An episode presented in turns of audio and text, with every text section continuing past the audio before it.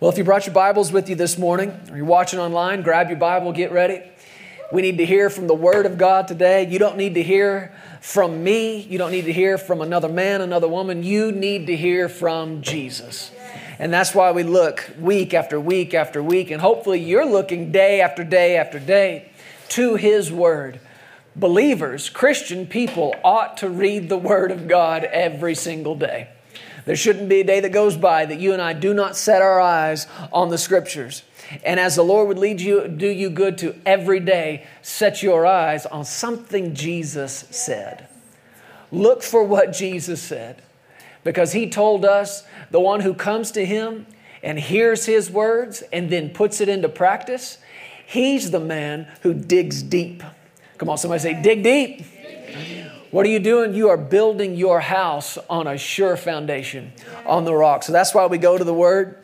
And we have been in a series together for the last nine weeks, I think it is, 10 now. I think I'm right about that. But we have been looking in the book of Matthew, chapter 12. And man, your Bible should probably just fall open to Matthew 12, 25 by now.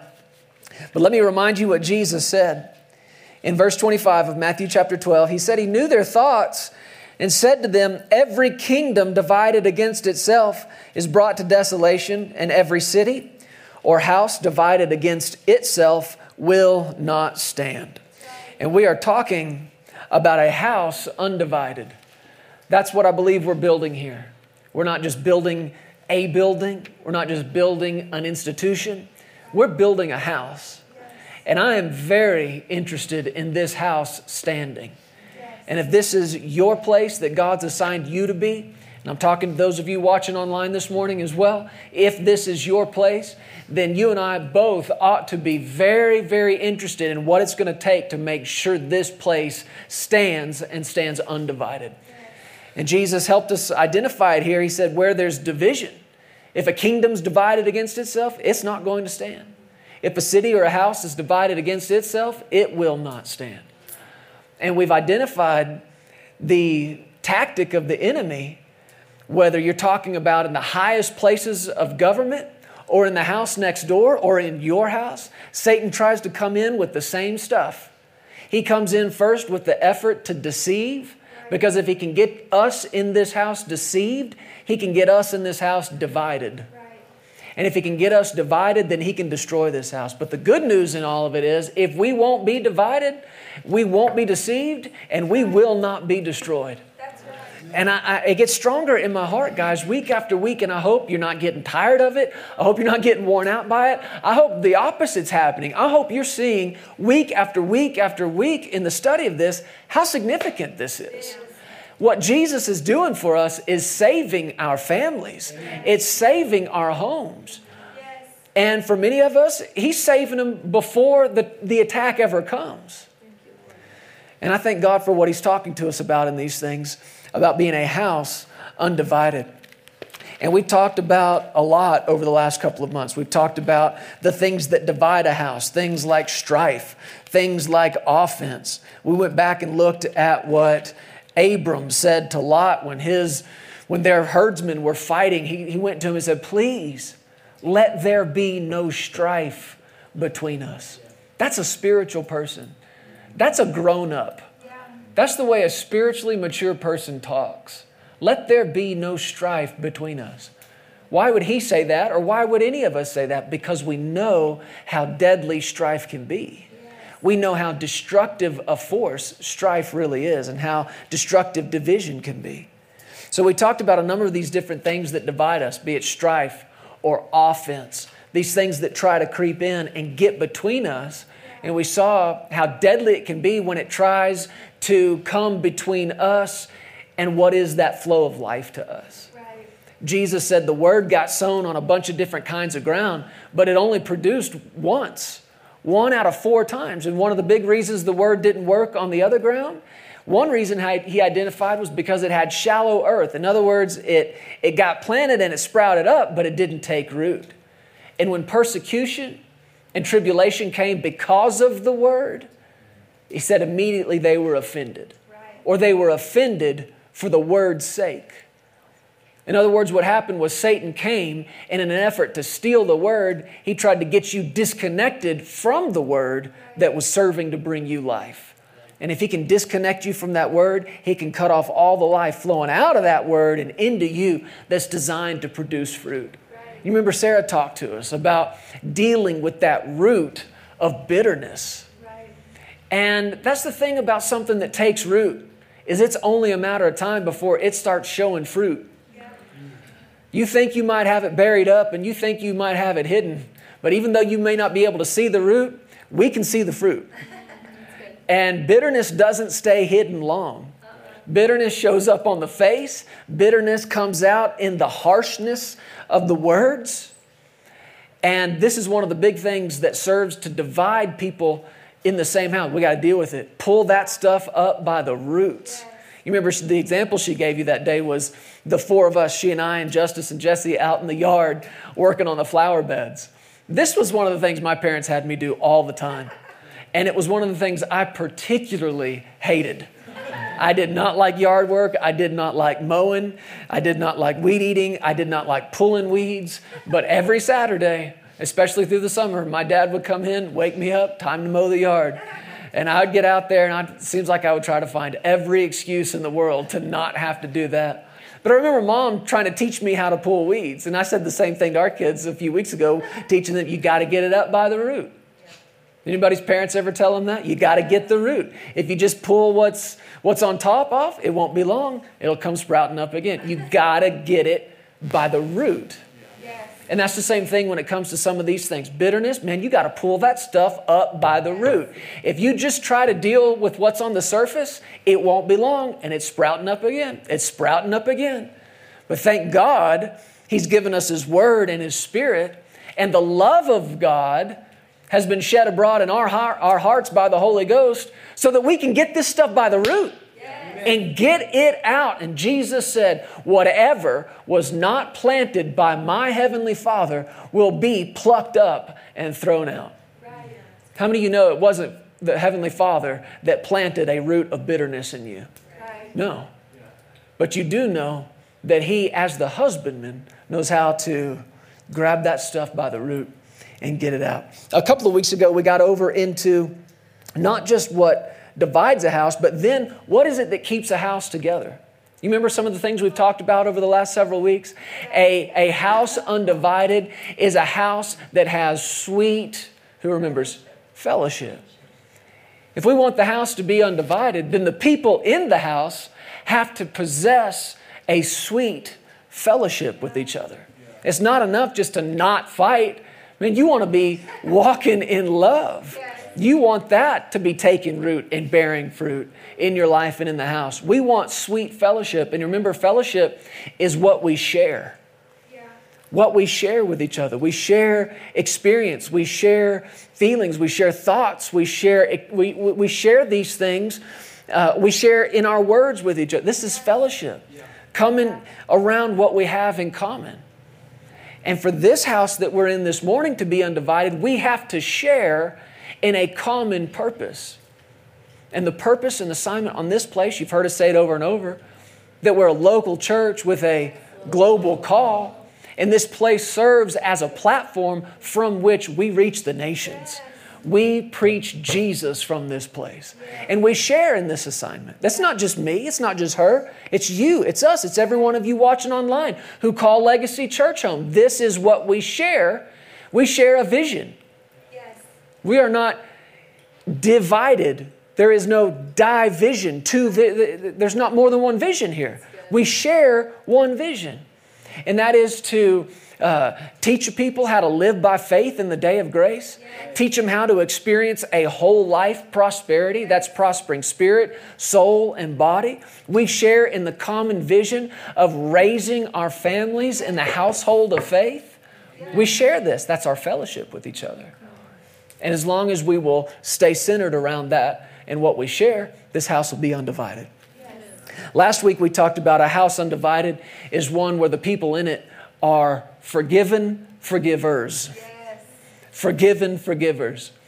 For our houses to be undivided, forgiveness has to flow freely. Yes. We have got to release people from the debt that they owe us. There's power in debt forgiveness. And you remember we talked about this, what Jesus said if we don't forgive, he said, Neither will my heavenly Father forgive you. That's the only thing that can cut off the grace of God flowing to us, yes.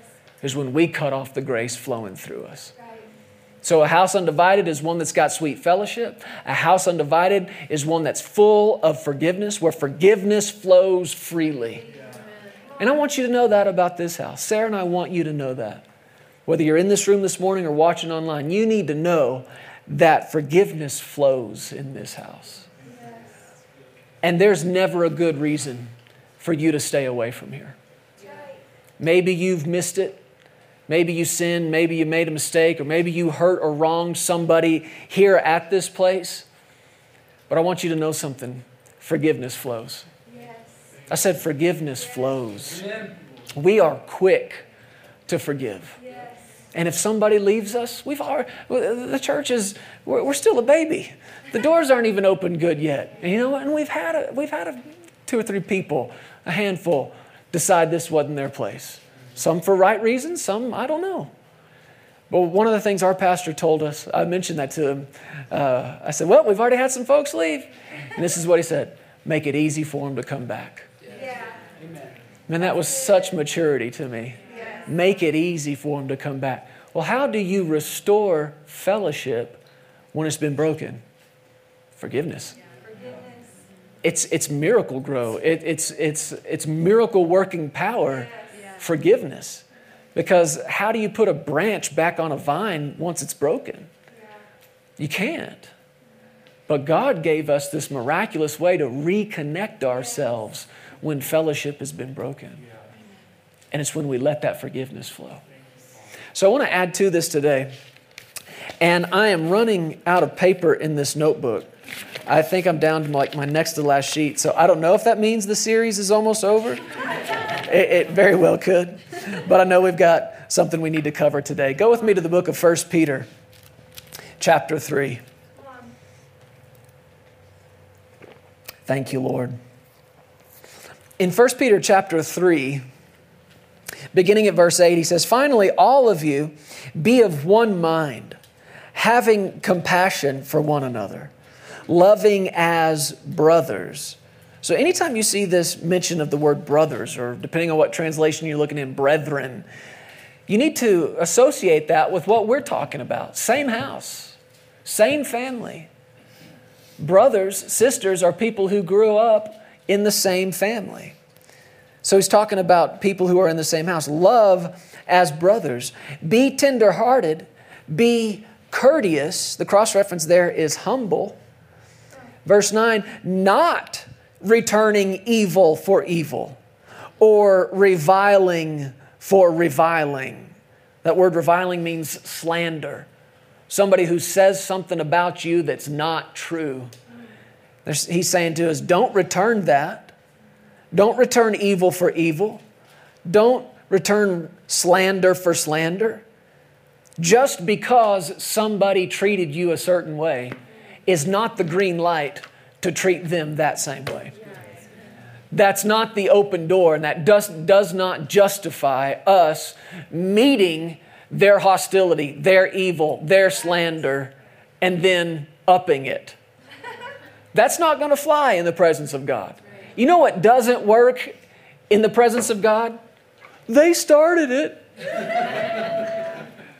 that may have worked with your parents, it didn't with mine. I know it doesn't in our house. They started it is no excuse. You listening to me this morning online? Online family, it's no excuse. They started it is not going to fly in the presence of God. You are never going to get hauled before Him for something you said and did out of love and say, Well, God, they started it, and he's, you're never going to hear him go, Oh, they did? Okay. Well, if they started it, then I understand. No, listen to me. It's not a good excuse. Kiddos, the ones that we have in here, are she offended? Is she? listen to me, kiddos. Listen to me, young people watching online. They started it is not a good excuse. It's not good.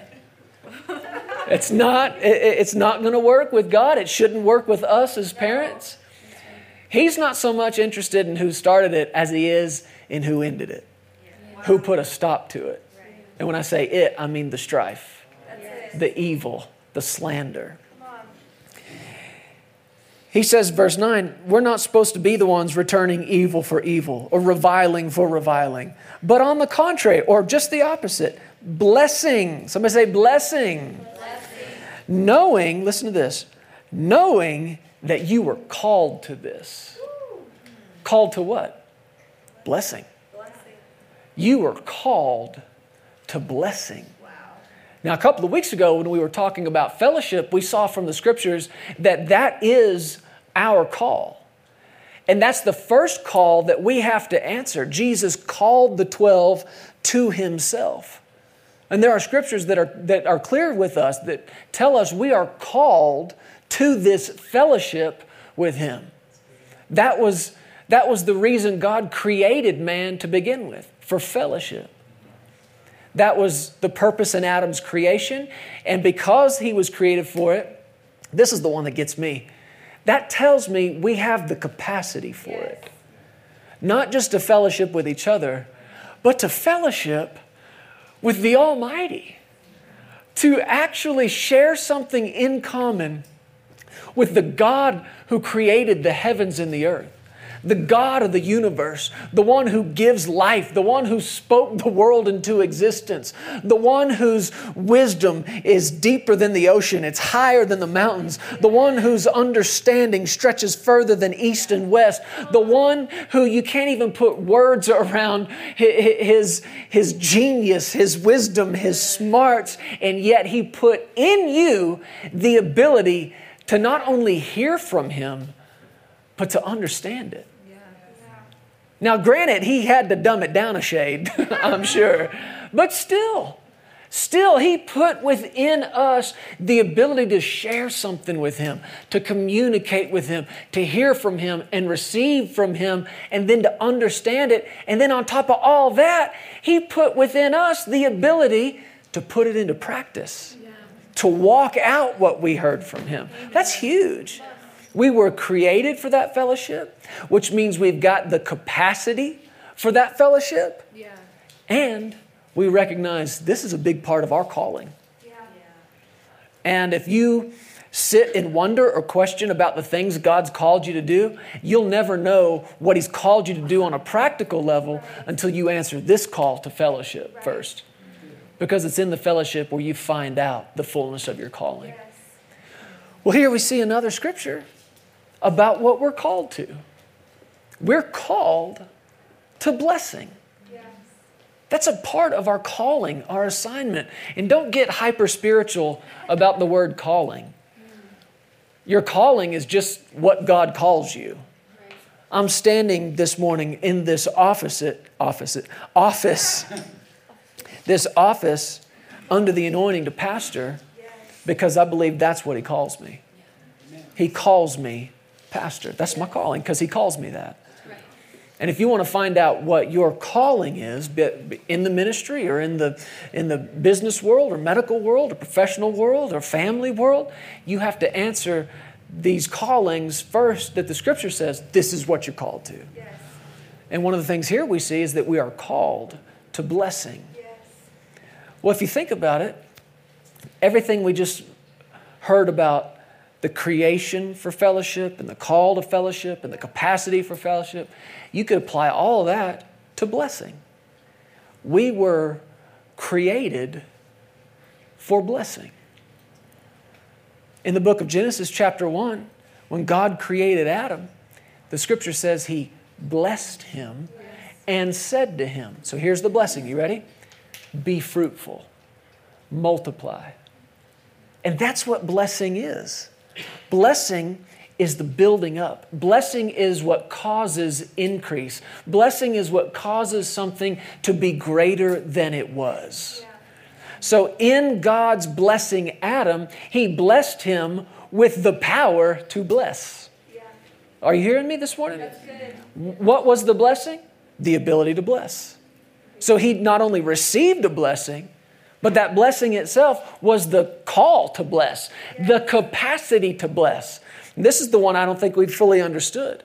we have within us a measure of what God Himself had within Him when He blessed Adam, when He spoke into creation, when He looked into nothing and created something. He put a measure of that same ability in you to bless, to cause to increase. Now, that's what creation was, was it not? To go from nothing to something, and not just something, but something beautiful, something so meticulous and so perfect. And when he spoke it into existence through the power of those words, light be, he blessed. And that something became nothing. It was caused to be greater, to increase. Yes. And he put a measure of that same stuff in you yes. and in me the ability to bless. But not just created for it, and not just the capacity and the ability to do it, it's your calling. Yeah. I said, It's your calling. Yes. Listen to me, it's your calling yes. to bless. Yes. Now, the opposite of bless is what? Curse. To curse. To curse means to pronounce doom mm. or failure, certain failure. I, am laughing thinking about something. Over the last couple of weeks, everybody on our staff was talking about this show that they'd been watching uh, like a reality show. And we hadn't seen it yet, uh, but it's about these people that go off into the woods, and I won't tell you the name of the show, but they have to live alone uh, and make their own way and find their own food and build their own shelters and all that. And it's interesting as we've watched the show and people just keep dropping out and dropping out. Now, we're not done yet, so don't give anything away. But it stands out to me how much these people curse. And I don't just mean cussing, there's a lot of that, and of course they bleep it out, but the, the actual cursing, the, the damning of something. And that's what that word is to, to pronounce doom over it. And my thought is, man, if you only knew the power in your words, you would not be cursing the thing that you want to be providing food for you when the trap didn't work or you lost the fish in the lake or whatever. Don't be cursing this stuff to failure, right? We were called and created with the capacity to bless. Bless. Thank you, Lord. A house undivided is a house where this is going on, where what's coming out of the mouth is always blessing, always causing to become greater. This is our calling. Now, notice what he goes on to say here. He says, You were called to this that you may inherit a blessing. So our, our, our lives are not just about being blessed, but about being the blesser. Right. He said, For, verse 10, for he who would love life and see good days, yeah. he who would love life and see what kind of days? days. Good days. Man, you want to live a life that you love? If you, if you actually live on this earth and you love your life, do you know what sharp contrast that is to most of the rest of the world? If you interview most people, and most of them don't even have to be interviewed, thanks to social media, we, we have access to everything everybody thinks and what they feel without you asking. And you can tell just by reading some of it. These people do not love their lives. These people are very dissatisfied with life. Constant complaining, constant grumbling. Things are never going right. And they are seeing not good days, but what? Bad days. One right after the other, after the other, just bad day after bad day after bad day. But the scripture is about to tell us if you want a life that you love living, and you want to see good day after good day after good day, and if you want to have a good day only to wake up the next day and find out it gets better than it got than it was yesterday, how many anybody interested in that? Yeah. Just one good day after another? All right, well he's about to tell you how to do it. Here it is. Are you ready for this? I hope you're paying attention. He who would love life and see good days, let him refrain his tongue from evil and his lips from speaking deceit. That may not have been the thing that you would have thought you'd see at the top of the list. Here's how to live a good life. Here's how to enjoy good day after good day. Pay attention to what's coming out of your mouth. Watch your mouth, is what he's saying. You want a life that you love? Watch your mouth. You want to see good days instead of bad days? Watch your mouth. Set a guard over your mouth. Set a watch over your lips. Why? Because what's coming out of your mouth is determining what kind of day you're having, and what kind of days you will have, and what kind of life you will live, whether it's one you love or one you hate, one that you are excited about or one you wish was over. It matters what's coming out of your mouth. This is the first thing he mentioned to us. Let him refrain his tongue from evil and his lips from speaking deceit. What else do we need to do to, to have good life and see good days? Let him turn away from evil and do good. So, number one, watch your mouth. Number two, this is so simple do the right thing. It's so simple. Do the right thing. My grandfather used to tell us that good character meant doing the right thing, doing it because it was right, and then doing it right. Do what's right, do it because it's right, and then do it right. And this is just, this is what he's saying here. Turn away from evil, do good. So, number one, what was it? Watch your mouth. Number two, do the right thing. Could these simple things be this powerful enough to give us a life that we love and cause us to see good days? Now, here's the one I want to spend some time on. Notice what he says let him turn away from evil and do good. And then this let him seek peace and pursue it. Anybody interested in good days? A life that you love? All right, well, number one, watch your mouth. Number two, do the right thing. Number three, pursue peace. Pursue peace.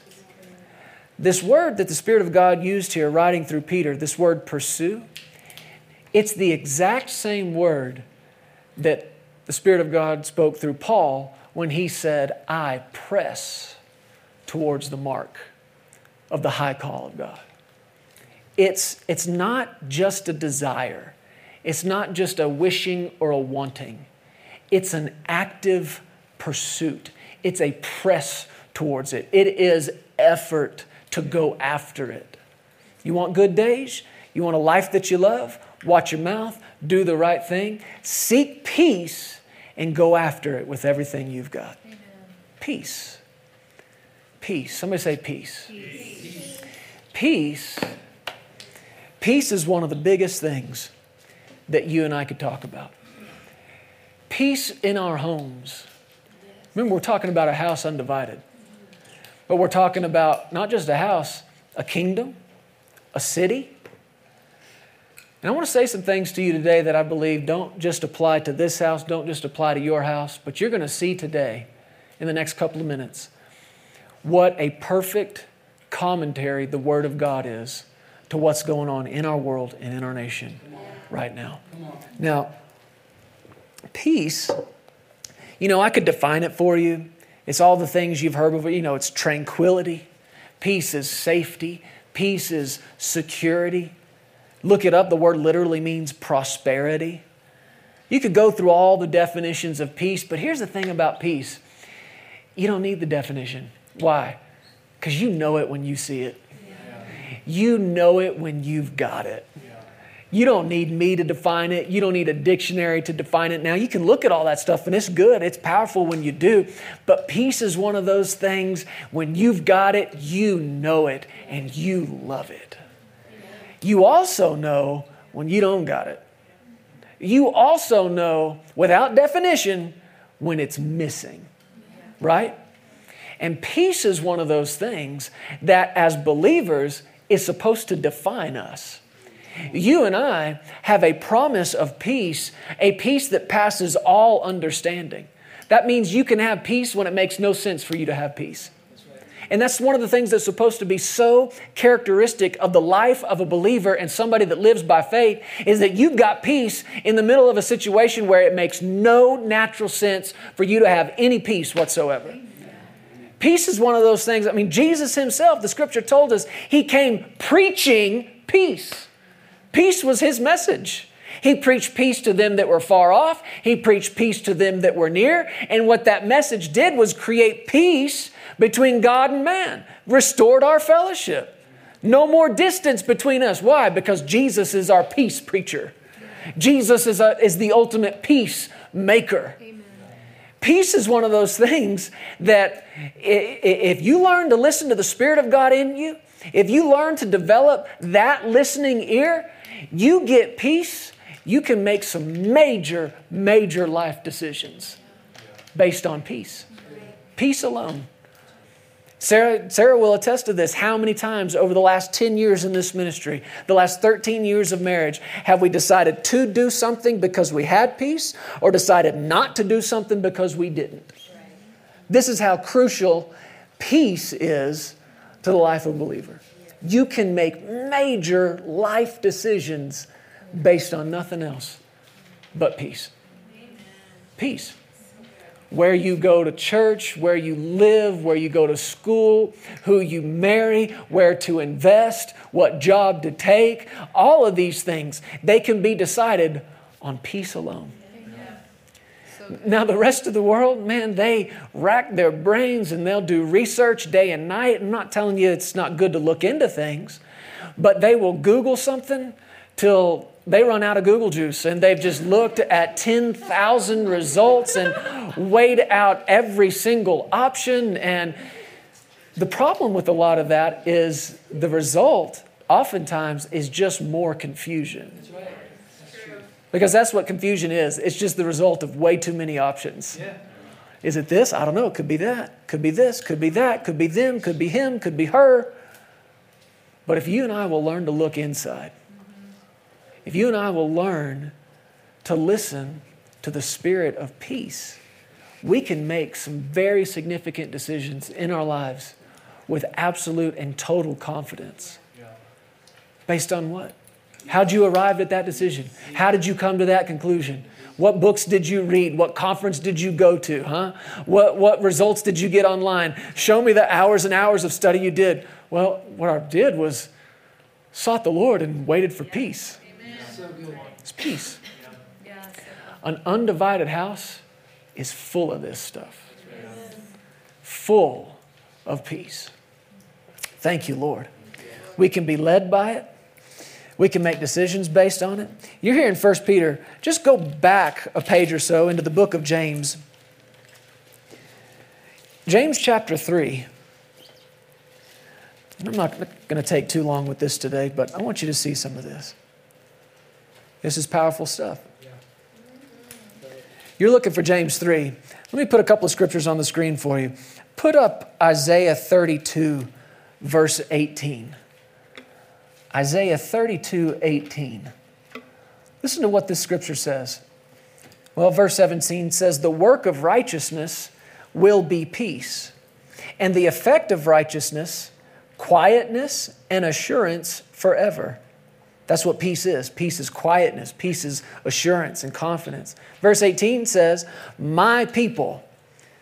Any of God's people in here today? Any of God's people watching online today? Then he's talking to you. My people will dwell in what kind of habitation? Peaceful. What kind of house will his people dwell in? Peaceful. My people, my, my people will dwell in a peaceful habitation, in secure dwellings, and in quiet resting places. This has been a verse in our family that Sarah has stood on for year after year after year, believing God for our home, believing God for the place that He wanted us to be. When we were moving from Texas to Colorado, here came Isaiah 32 18 again. And she's looking at it day after day after day, confessing it out loud. He, he made a promise My people will dwell in a peaceful habitation, in secure dwelling places, in, uh, in secure dwellings, in quiet resting places. We stood on this scripture and we've seen the Lord produce it in our life. But I saw this in a, in a different way over the last day or so. Yes, this is a promise. You hear me? This is a promise from God, and you can have this. But it's not just a promise, it's supposed to be a description.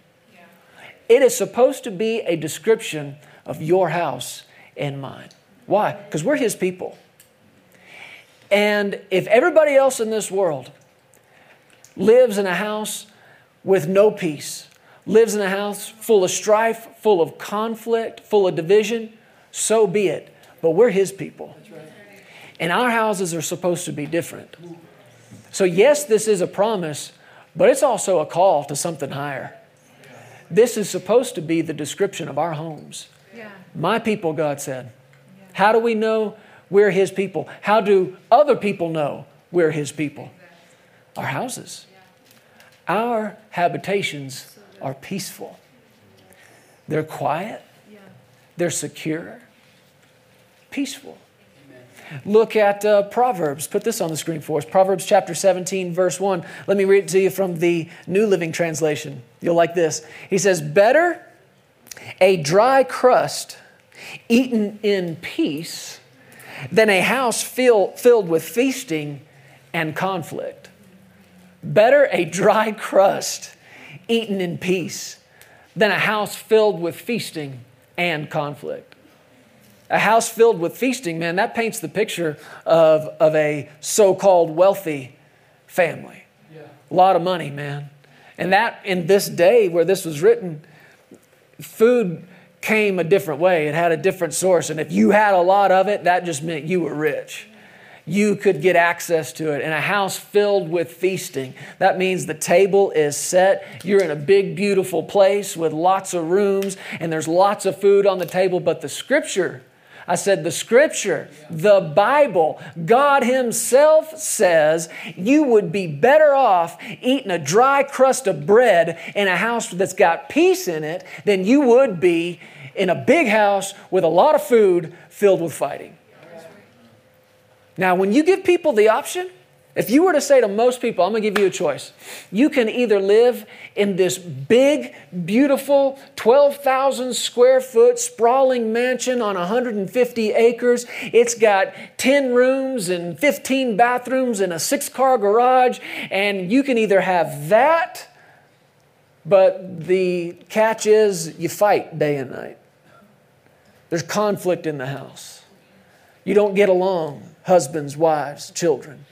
I'll either give you that, or you can have this little house over here across town, this little two bed, one bath thing, but here's the thing it's filled with peace.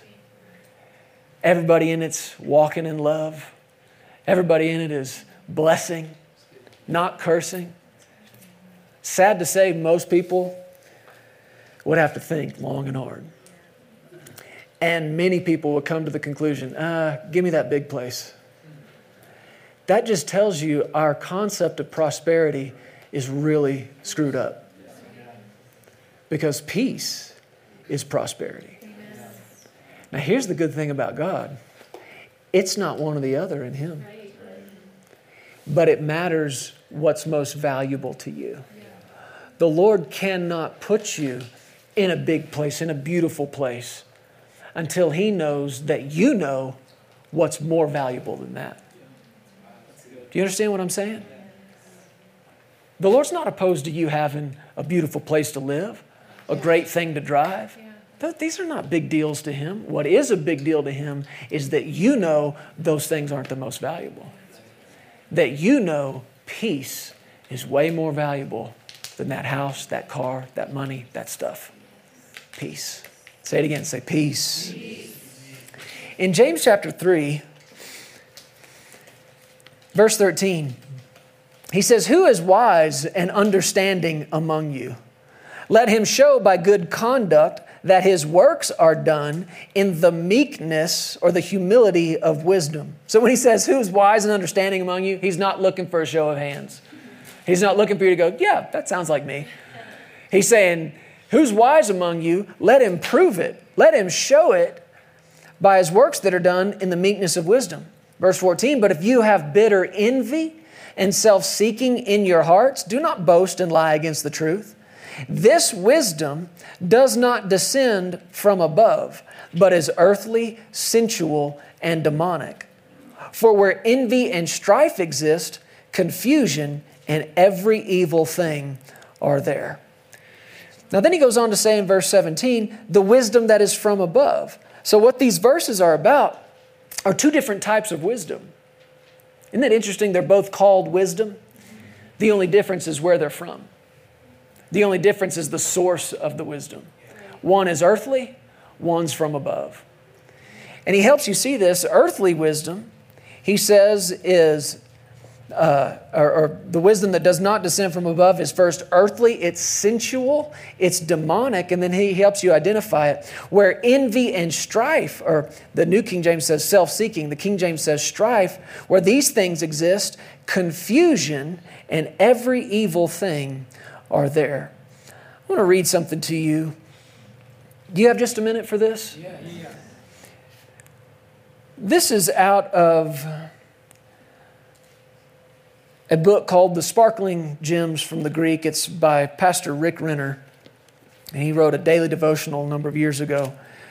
And one of the things that he does in his ministry is really unpack some of these Greek words. And I want to read to you what he said about this verse. He said in James chapter 3 verse 16, the Bible says, "For where envying and strife is, there's confusion in every evil work."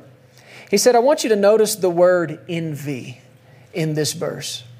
It's taken from the Greek word zelos, it denotes a fierce desire to promote one's own ideas and convictions to the exclusion of everyone else. We don't often associate that with the word envy, but listen to it again. It comes from that Greek word zelos. He goes on here to talk about how we get that's where we get the word zealot. Somebody who's who is is so fierce in their desire, he said, to promote their own ideas it's to the, their own idea and convictions, that it's to the exclusion of everyone else. He said this word zelos is where we get the word zealot, which describes a person who is so fixated, so obsessed, so fanatical about his own cause that others perceive, per, perceive him as an extremist on the threshold of becoming militant. That's the word envy. In a word, you could say it like this this zealous, this zealot, this envious person is somebody who is so convinced they're right. They are so fully persuaded and fully convinced that what they think, what they feel, their perspective, their preference, their opinion is what's right. And they are so fierce and obsessed with it, with what? Their opinion, their preference, their perspective, that they are unwilling to hear anybody else's. It's this, it's this desire, this overwhelming desire and drive to be right. And for everybody else to say, yeah, you're right. I told you this was going to be a commentary on what's going on in our world right now. Yeah. Are we seeing this? Yes. Have you watched the news at all lately? Have you seen zealots in the street who believe they are right? That their perspective and their opinion is what's right? Now, I'm not even going to stand here and tell you that I think what they think is right or wrong. I'm just going to tell you what the word says. Notice what he says after you've got this person who's envious they're so fanatical about their own cause that others perceive them as an extremist on the threshold of becoming militant. In the case of James 3:16, this word presents a picture of a believer who is so obsessed, gripped, and preoccupied with his own view of things that he can't see or hear the view of anyone else. In fact, his militant perspective has made him lopsided in his thinking. He never takes a softer line but holds out until all the other parties admit defeat and agree with his point of view. Then he goes on to talk about the word strife. He said the word strife is taken from the Greek word, uh, and, and, it was used uh, in the ancient Greeks to stand for a political party. So now politics are involved. He said this Greek word is often translated as a party spirit because of its linkage to a political system and political parties. He said some Christians become so clouded by their ambition to see their own views adopted that they have no tolerance for anyone who sees things differently than they do. When envy and strife have made it this far, the next step in this sequence of events becomes inevitable. James 3:16 continues, "For where envying and strife is, there is confusion." And I said the word confusion is taken from a Greek word used in the New Testament to describe, listen to this, civil disobedience, disorder, and anarchy. Civil disobedience, disorder, and anarchy in a city, a state, or a government. What did Jesus say? I don't care if it's a kingdom, I don't care if it's a city, I don't care if it's a house. If there's strife in it, it's coming down. If there's division in it, it'll be destroyed. By using this word, James explicitly tells us that, that when situations of strife and discord are allowed to persist, an atmosphere of anarchy sets in and begins to destroy the relationships once loved and cherished. Rational thinking, are you ready for this? Rational thinking is replaced by raw emotions, and people end up getting hurt. He said the word evil because the scripture says where there's confusion, there's or strife and envy, there's confusion in every evil work. He said the word evil is the from the word phaulos describing something that is terribly bad or exceedingly vile. We get the word foul from this Greek word. James is saying that where envy and strife are permitted to operate, thus producing confusion and anarchy in relationships, they ultimately yield a foul smelling situation. What have I been telling you for weeks on end? Strife stinks. How good and how pleasant it is when we dwell together in unity. Strife, though, division, it stinks. Now, listen in contrast, and I'll begin to wrap it up with this. This is the wisdom that comes from above. Verse 17 the wisdom that's from above is first pure, then what is it? Peaceable. That word literally means to love peace. Folks, we've got to be lovers of peace. Remember what we said? Seek peace and what? Pursue it. Go after it. Press for it because you love it. You love peace. What else is this wisdom that's from above? It's gentle. Now, here's the big one I want you to see willing to yield. What a difference that is from this zealot. What a difference it is from that envy and that strife. Somebody who is so fierce and so obsessed with what they think is right that they are unwilling to yield. The wisdom that's from God, you want to know how you're hearing from God? You're willing to yield. You're willing to back off your opinion. You're willing to back off your preference. You're willing to back off your perspective. Why would you do that? Because you love peace. I love peace. Love peace more than my opinion. I love peace more than my perspective or my preference. I love peace. And because I love peace, I'm willing to yield. When you're driving on the road and you come to a yield sign, that sign's not necessarily commanding you to stop. But what it's saying is it would be good to at least tap the brake. Right? At least slow down enough to take a look and make sure you're not about to cause major destruction. What am I telling you? Tap the brake. Husbands, listen to me. Tap the brake. Wives, listen. It's okay. Tap the brake. Slow down just a little bit. Let me ask you this. Thank you, Lord. If I gave you the choice between being right and being righteous, which would you choose? In other words, what I'm asking you is would you rather be right in the eyes of the person you're fighting with, or would you rather be right in the eyes of God? Now you got to make a choice.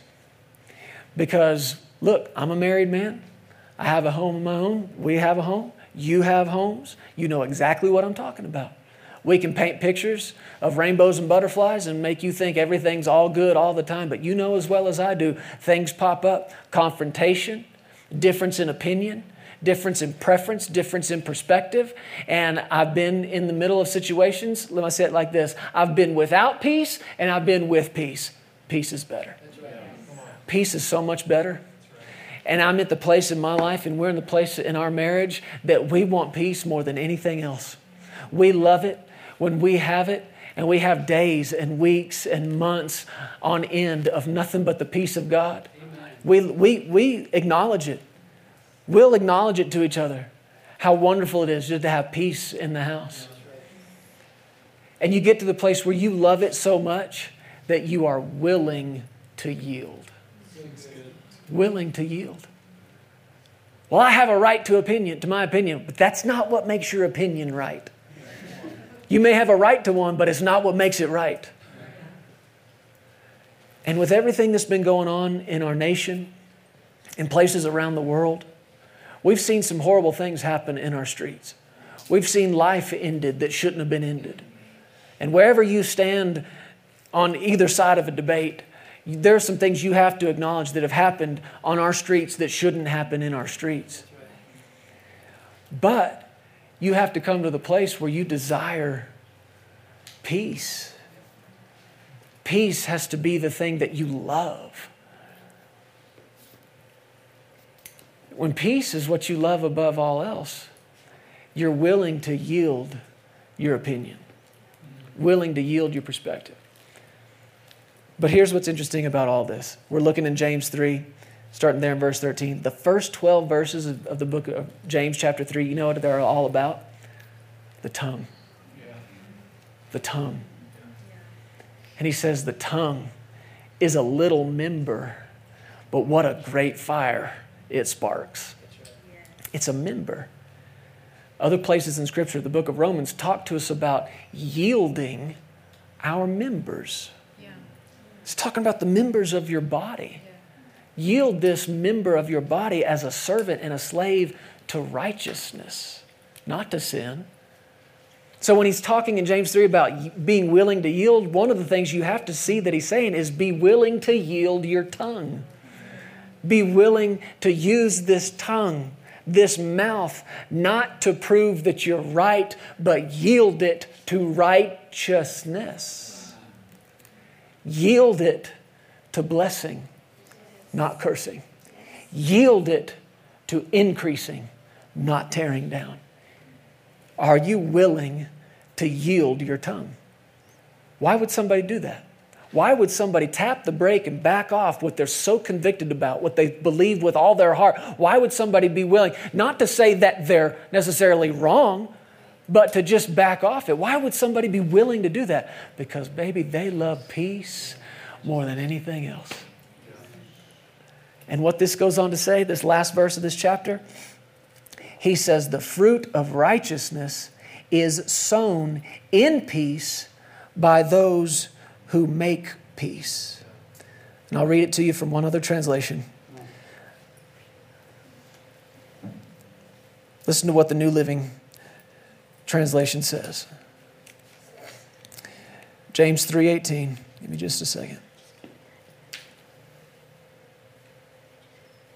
He says it like this Those who are peacemakers will plant seeds of peace and reap a harvest of righteousness.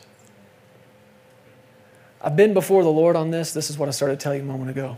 Watching these things happen things that break your heart, things that hurt your heart. Then you, you see a response from this group, or you see a response from that group. And I've been really open before the Lord. And I just said, Father, I, I want to be righteous in my response to it. I don't want to just be stirred up in my emotions, in my feelings. And I don't want to just assume that what I think is right. That's so easy to fall into that you think something's right simply because you thought it. but just because you thought something is not what made that thought right. What makes it right? Or let me say it like this what makes it righteous? It's God's thoughts. And so I've been before the Lord. Father, I, I want to think how you think about this. I want to stand where you stand. I want to stand on the righteous side of this. And I have been open to Him about changing some of the ways I think. If I'm not thinking correctly about this, if there's something I don't see because I've never experienced it firsthand, then change the way I think. But watching the the unfolding of everything. Have you, have you heard this as much as I've heard it? This, this constant repetition of, of these words no justice, no peace. No justice, no peace. You hear it from the people in the streets, you hear it from the pulpit of news media. Depending on who you're listening to preach, you might hear it from that pulpit too. No justice, no peace. And that was one of the things I went before the Lord on. It's like, Father, is that right? Is that right? Because what we're seeing is people taking peace hostage. There are people that have taken peace hostage and said, unless you give me what I want, you're not getting this. And they're treating it like a hostage situation. Here's our demands. Here's the list of our demands. And until we get what we think is right, you're not getting peace. And they've got peace tied and bound and gagged and locked in a room, unwilling to let it go. But what this scripture said, do you notice I said scripture? Those who are peacemakers plant seeds of peace, and what they reap is a harvest of righteousness. The cross reference there says righteousness or good things or justice. What the scripture is actually telling us is peace is a seed. Peace is a seed that you sow, and the harvest is justice. The harvest is righteousness. Not just you being right or me being right, but the acknowledging that God is right. Yes, so. You sow the seed of peace, and what you reap is the harvest of justice. So when we ask the Lord, Father, is this right? No justice, no peace. I, and, and I understand it. And I believe there is a degree of an application that you could take from that and apply it in a right way. But what we're seeing, you know it's not right. To take peace hostage and to say, You're not getting it till I get what I want. What is that? Unwilling to yield. Yeah. But what God is saying is, I want you to have justice. I want, I want it to be right in your society. I want it to be right in the kingdom. I want it to be right in the city. I want it to be right in the house. But that rightness, that righteousness, that justice is a harvest on a seed sown. And the seed is peace. Amen. You sow peace, you sow that willingness to tap the brake, to back off, not, not your conviction. And that's why I'm not standing here saying that somebody else's conviction is wrong. All I'm doing is telling you what the word says. Yeah. And you're, but you're willing to back off the, the, the enforcement of it and the, the militant approach to it.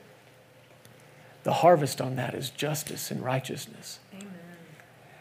Now, as, as we watch the news and we look into the streets and we say, man, that, that's, that's not godly, that's not right, people shouldn't be dying, buildings shouldn't be burning.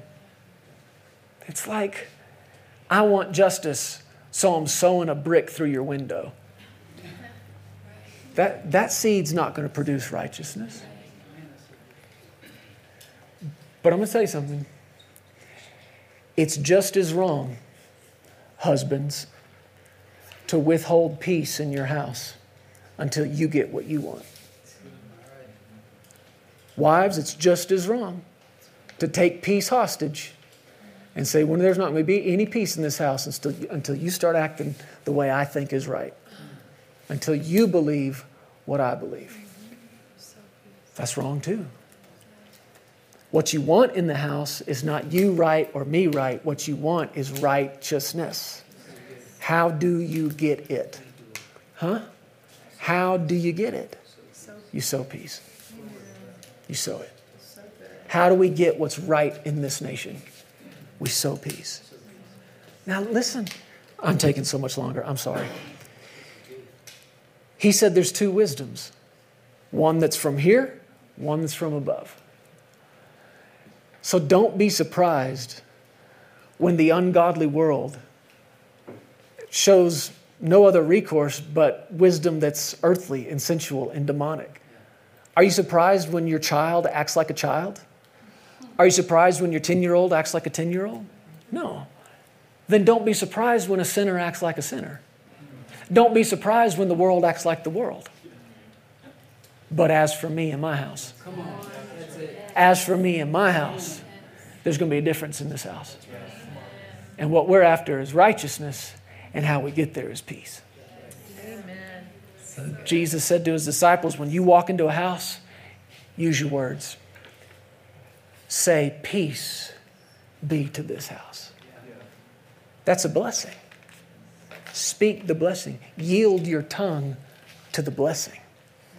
And he said, if, there are, if there's a son of peace in that house, look it up. It literally means somebody who loves peace. If there's somebody worthy of peace in that house, that blessing will rest on it. He said, but if they don't love peace, it's going to come right back to you. And what we're dealing with right now, you've got people who love peace, and you've got people who love their opinion.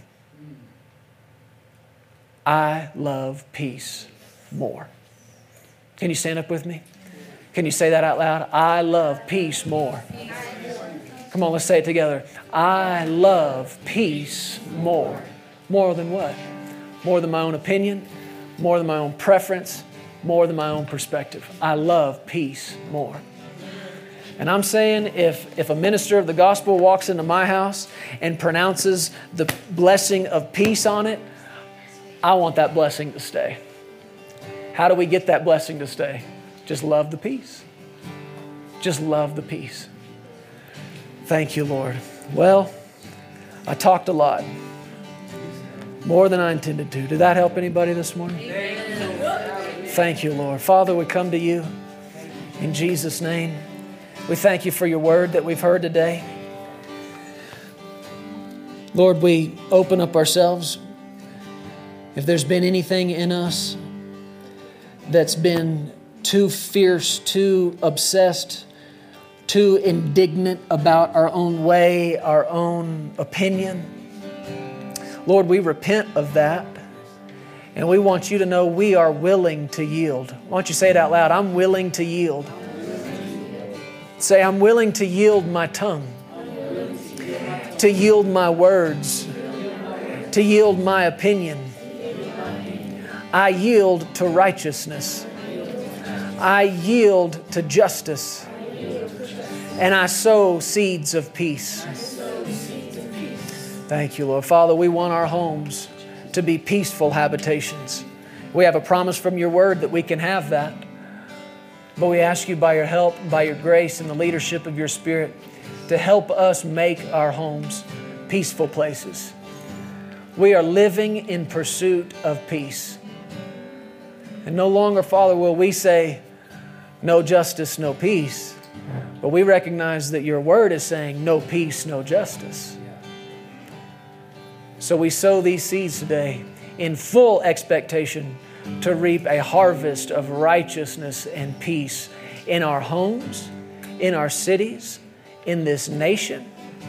But Lord, if nobody else across this nation or around the world chooses to walk in this kind of peace, we will in this house. This house will be a house undivided because it is so full of your peace. In Jesus' name. Thank you, Lord. Amen. Amen. Amen. Amen. Amen. Thank you, Lord. Well, it took a while to say it, but I hope we heard it. Let's put it into practice. Amen. Amen. Let's put it into practice. Guys, can you sing something? They're going to sing for us and we're going to worship the Lord. And as they sing, you guys are dismissed. We love you so much. Thank you for coming. We love this staff and this team, our online congregation. We love you. Good progress is being made in the church, and it won't be long. We'll all be here together. Amen.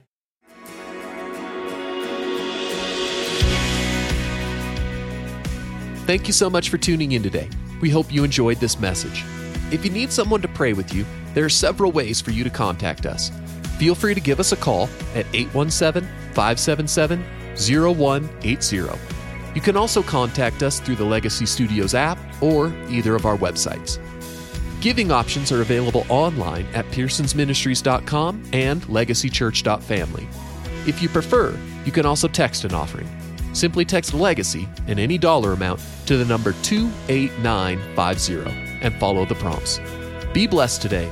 We love you, and remember, you are always welcome here in the house of faith.